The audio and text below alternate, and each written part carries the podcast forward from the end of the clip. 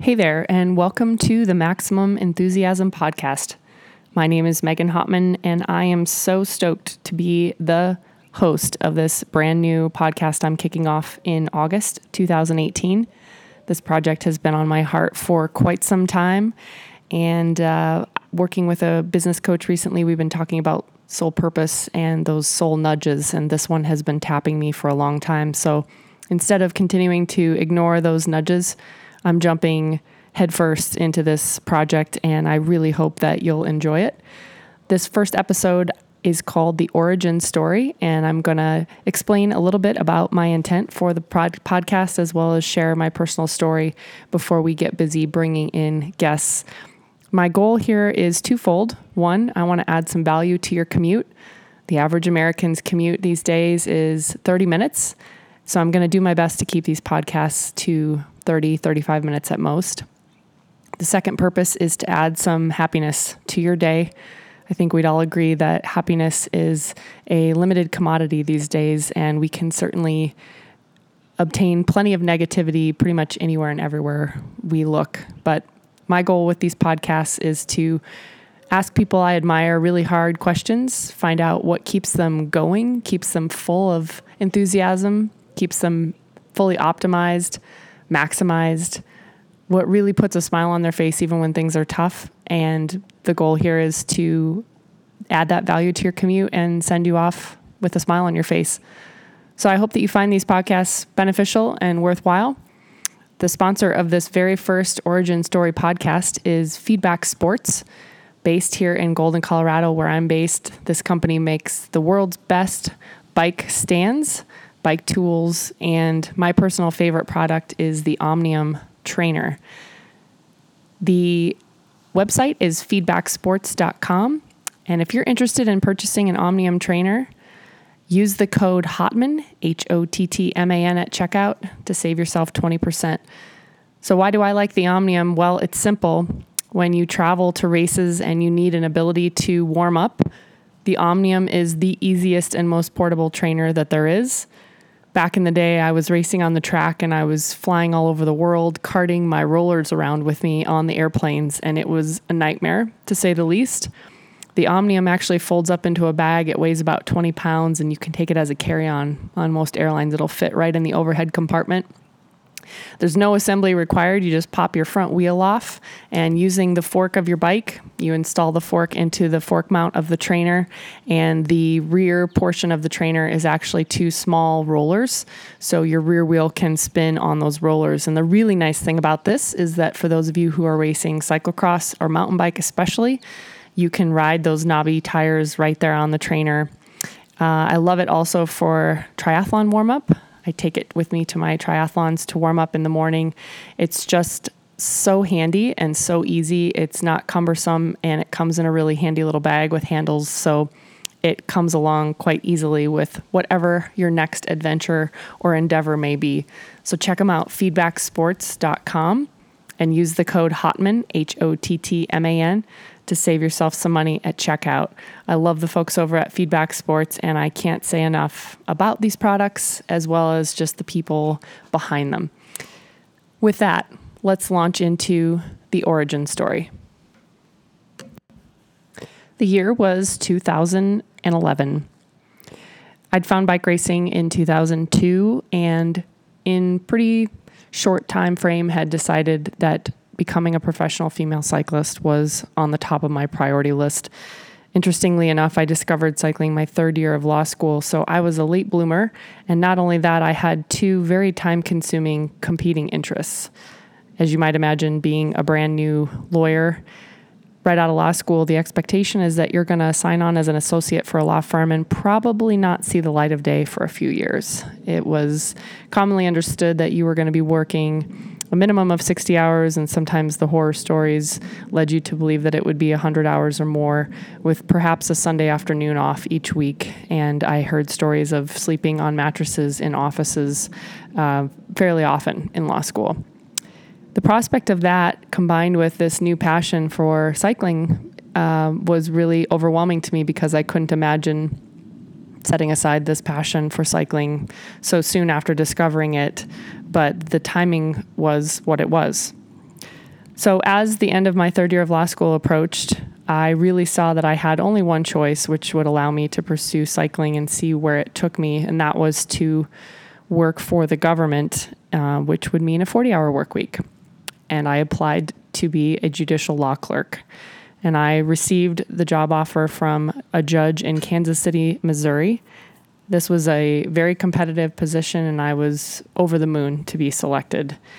And so I moved from Nebraska, where I was from and where I'd attended law school, to Kansas City, Missouri, and I began this two year clerkship with Judge Peggy Stevens McGraw in downtown Kansas City. And I was living in Mission, Kansas, which was on the Kansas side of Kansas City. And I quickly realized that to allow myself enough time to train and be able to race on the weekends, I needed to commute to work. So I rode from the Kansas City, Kansas side down into KC Mo. And when I look back on those days of commuting, I'm actually pretty impressed with myself because that commute was hairy to say the least. It took me right through the plaza and right up Main Street in the bus lane to get into the heart of Kansas City, Missouri, where I worked. And not a day would go by that I would roll my bike up to the courthouse and someone would invariably say to me, Hey, you know, is your car broken? And I'd say, no, my car's fine. I, I chose to ride my bike today. There were no showers in the courthouse. So I actually got dressed most days up in the jury deliberation room and quickly learned that carrying a washcloth and some tea tree oil was the best way for me to clean up for a day's work. As you probably know, Kansas City is very humid, and most of my commutes were pretty hot and sweaty. But I was not deterred by this because this sport had absolutely grabbed hold of my heart. So, fast forward 2011, after years of racing, enjoying some success, my dream was realized, and I was racing for an elite level women's team called Primal Map My Ride. And we were out at the Cascade Cycling Classic early, um, I'm sorry, late July. And we had raced the prologue the night before, and then we were starting our first of six real stages for the stage race, and it was up at the ski resort there near Bend. And we were about five miles into this road race. And there were a whole bunch of things that contributed to this, but the short version of it is that on a downhill at a fairly significant speed, the woman to my left steered s- straight into me, and we went down quite badly. As I lay in the road, the gentleman who was providing some host housing for my teammates and I happened to be in our team car and he had a camera and he hopped out and he took a picture of me there on the road being assessed and that's the picture that I've shown on my website for this podcast episode. That was a very pivotal moment in my life and I think you can see that in the photo. I had just been informed that my collarbone was broken.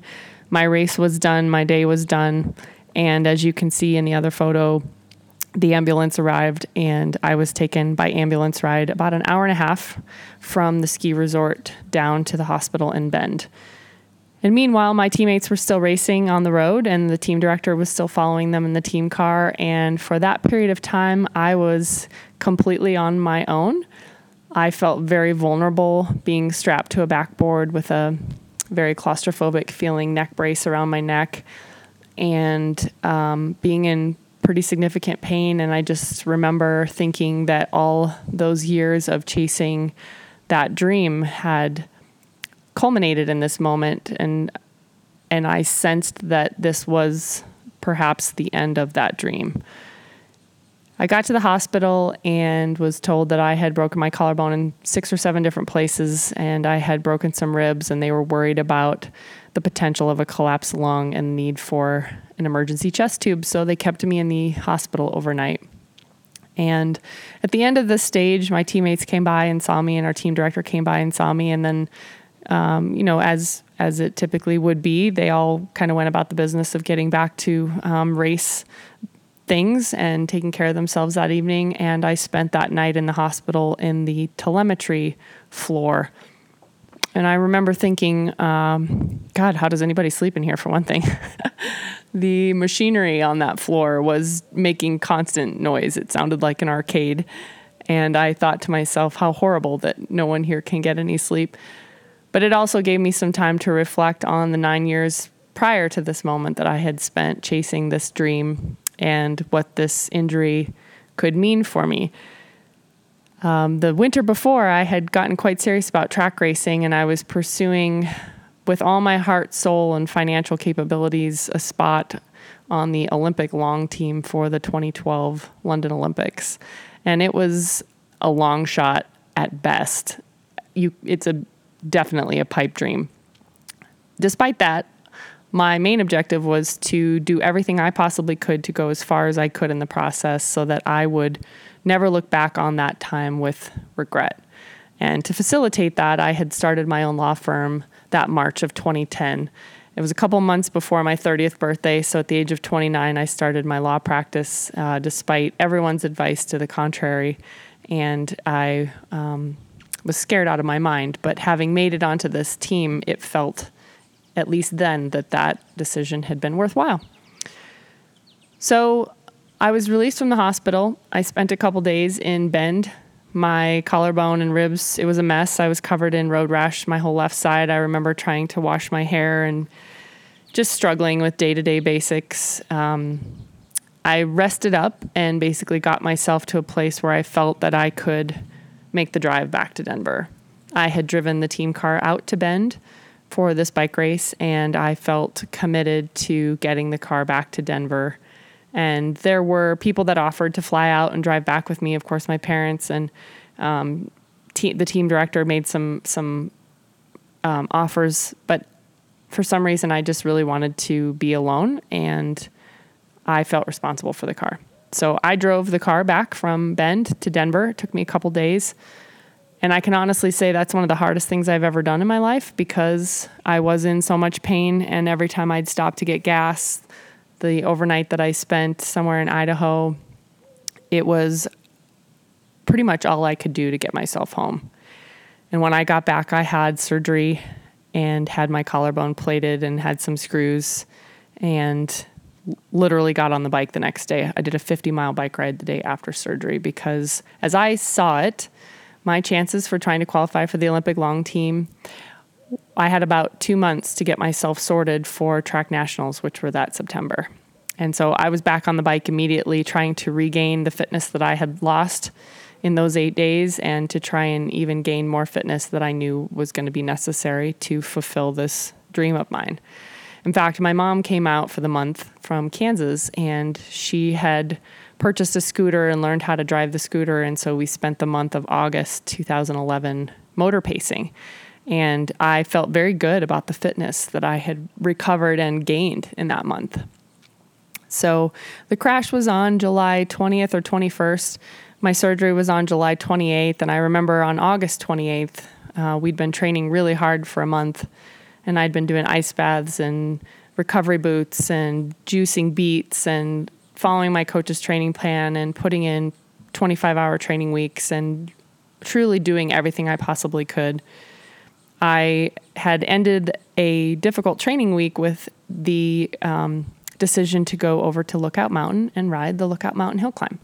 It was in conjunction with the US Pro Cycling Challenge that was coming through Colorado, and it was for amateurs. And I thought, how better to finish a hard training week than to add a race at the end because you'll never train as hard as you race. And it was perfect. It was right here in Golden. So my mom is ahead of me on the scooter, and we're on a road here in Golden called Pine Ridge Road. It's ironically near where my office now is, and it's a downhill. And uh, she's ahead of me a ways on the road, and I'm going downhill, um, thinking really nothing at all other than just being excited to see how fast I could go ripping up Lookout Mountain that morning. And very unexpectedly, my front tire blew out and I went down badly. And the interesting thing was, just that morning, I had finally pulled off the last of the band aids for the road rash that I'd been nursing from the Bend crash. And in this crash, I landed on that left side all over again, uh, ripped off all that brand new skin, and landed right on that collarbone that we had just repaired. And I remember laying in the road and looking up at the sky and saying, All right, I get it. Um, this was the third in a series of pretty bad crashes that summer. I haven't mentioned the first one, it really wasn't relevant, but there were three pretty significant crashes that happened that summer. And quite honestly, everything just felt harder than it needed to. It felt like I was swimming against the current most of the time, anytime I was trying to accomplish my cycling goals. And I laid there in the road having overcome the incident in Bend. And then this had happened, and I hadn't changed tires, I hadn't changed tubes, we hadn't hit any potholes, I didn't have any pinch flats. There was absolutely no reason for this to have happened. There was nothing in the road. And I remember my mom just looking at me, you know, panicked and mortified, and um, and being in a position where we couldn't even get me home because my bike was all messed up. And so a stranger actually stopped and gave me a ride home. And uh, that was the day that I officially mourned the death of that dream that I had chased for those nearly that decade. And just fully acknowledged and appreciated that I was not swimming in my channel. And I don't know that anyone ever tells you what it feels like to mourn the death of a dream it caught me by surprise how incredibly difficult it was because it was something that I had lived with and pursued all day, every day. At that point, essentially full time for the two years prior, but really since I began bike racing in 2002. And it was really hard. It was really, really hard. It was something I had always so desperately wanted. The interesting thing was, I felt the universe calling me back to this new fledgling law practice that I had started. And really within 24 hours, I essentially hung up my racing shoes and pivoted my, my focus to my practice. And it flourished. It absolutely almost overnight took off. And the success that I began to experience early on far exceeded any expectations that I'd ever had. And more so when a client would hire me. Uh, and for those of you who don't know about my law practice, I exclusively represent injured bicyclists. Um, when clients would hire me and tell me about their crash and being hit by a car and how scary it was to be in an ambulance and how scary it was to be in the emergency room and be at the discretion of the medical providers and feel powerless and feel alone and feel in pain. Because of this experience, I had unique insight and understanding for their experience. And it gave me not just credibility with the client, but an absolute connection with them and their experience. And so I began to see that the universe really did have a plan for me and that that whole sequence of events had occurred for a very specific reason. So, fast forward, um, the practice, as I said, started in 2010, really took off in 2011, 2012 um, I, my primary focus was the law practice. I was still racing a little bit on the side. I switched from road into more gravel, started dabbling in triathlon to help me through some um, personal um, personal life um, difficulties in 2015. Tried out my first Ironman, found an incredible amount of enjoyment and satisfaction in that training and race experience. Went on to race the Ironman again in 2016 started to have really great success with the triathlon training. And I thought, gosh, my practice is in a really great place. I'm physically fit. I'm taking care of myself. This triathlon thing is really interesting to me. There's a lot less risk of crashing. Wouldn't it be cool to become an elite or professional triathlete? And of course, I'm kind of past the age range where that would be a normal aspiration. But again, I wanted to at least see how far I could take it with this thought being I don't want to have regrets. So after the 2016 Ironman went so well, I really started to focus on it. And I came into early 2017 the fittest and fastest running, cycling, swimming I've ever been. And I was so excited about the 2017 season. I picked out races that I thought I could um, fulfill the qualifying rules for getting your elite USA triathlon pro license, basically. And in the spring of 2017, I was on a charity ride with um, a group that I care deeply about. We were raising money for um, childhood poverty and hunger, and it was a pretty high profile charity ride. And we were out in New York State, and it was day three of a four day ride. There's only 20 of us. We're very dialed, very uh, skilled group. And it was about mile 90 of 120 for the day. And I had drifted to the back just to chat with some folks that I hadn't talked with much that day. And we kind of came around a bend in the road and we were on a slight, sort of undulating road, um, doing a pretty good clip, I'd say 20, 22 miles an hour. And someone in front of me rode over a stick. We were in a heavily wooded area and very innocuous, unsignificant, insignificant detail to ride over a stick. We all do it all the time. The interesting thing about it, though, was the way they rode over that stick. It was shaped kind of like a track baton, and it left their rear wheel in such a way that it went right under my front wheel, and I was down in a heartbeat. It was like I had ridden, ridden my road bike over a wet root, is how someone described it. I was down, and the two guys behind me had no time to react, so they landed on me. And I lay there in the road thinking I was in real trouble. I had pretty immediate, significant back pain. I didn't know it at the time, but I later learned my bike was broken in eight places, including even the saddle, and had hit my head quite hard. Um, once again, had fallen to my left side and was dealing with road rash and things on the left side. And it took me quite a, lo- a while before I developed the courage to try and stand up. And when I did, I knew that something was wrong in my back. Um, but overall, I felt okay. And so I got in the car and went back to the hotel and stood in the shower, just devastated that I had hung up racing to be safe. And then something like this had happened on what should have been an uneventful ride and that it was no one's fault. It was just a pure fluke. And I once again was confronted with this reality that the universe, it felt, did really not want me to be focusing my attention on competition in the athletic realm at the higher levels. I remember standing in the shower and scraping out my road rash and just crying. And I had several big things coming up, one of which was the first women's single speed category at Dirty Kanza, and I was going to be missing that because it was about a week later. And just being in pain and again feeling pretty alone and pretty far from home. Um, got myself back to Denver. Um, actually, ended up riding the next day 90 miles into the heart of Manhattan on a borrowed bike. In hindsight, that wasn't smart. I didn't realize at the time how badly injured I was. I got myself back home, and after the pain did not resolve, ended up getting an MRI and found out I had fractured my sacrum, which is the backside of your pelvis, and that I'd also sustained a labral tear in my hip.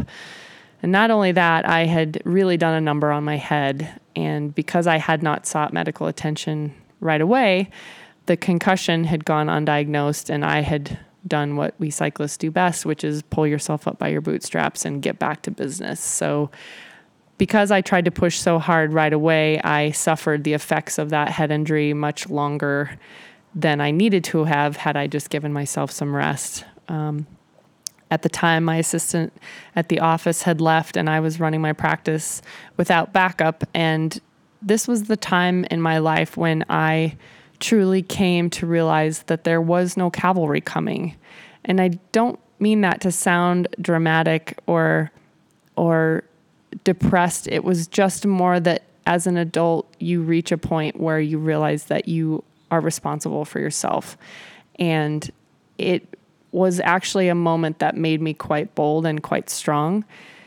There was no one coming to save me. This was going to be up to me to get myself sorted. And once again, in a very unique twist of fate, I have since helped clients who have experienced those very same injuries. In fact, I'm helping a woman right now with a fractured sacrum, and we've actually shared some tears and and commiserated with one another about how excruciatingly painful that injury is and how there's nothing you can do but give it time. And so once again, the universe blessed me with the opportunity to share that experience with the people that I'm serving and to be even a better advocate for them given that background. I share all this as my origin story because, as many of you know, I try to live a life of maximum enthusiasm. People describe me as energetic, electric. Uh, people tell me that I add sunshine to the room. I've been told by numerous people that they're attracted to my energy. You can call it what you want. The point is, for me, I try to make the best of every damn day and focus on the positive. There is plenty of negative to go around, and I think it's easy and comfortable to slide into that into that ritual, into that routine. And I'm working really, really hard on making each day a perfect day, which means that I'm trying to respond well to the situations I'm confronted with. I'm trying to breathe I'm trying to be positive. I'm trying to listen. I'm working really hard not to let angry or negative people impact me or affect me or wind me up. And in fact, I have absolutely adopted the kill them with kindness. The lower they go, the higher we rise mentality. And it's not easy. And I certainly fall into old habits, but I'm working on it. And every night when I go to bed, my goal is that when I look back through my day, I ask myself, did I add value? Did I make someone's day better? Did I make someone smile? Did I respond to that opposing counsel's barbs and nasty emails in a positive way, or did I let them bring me down?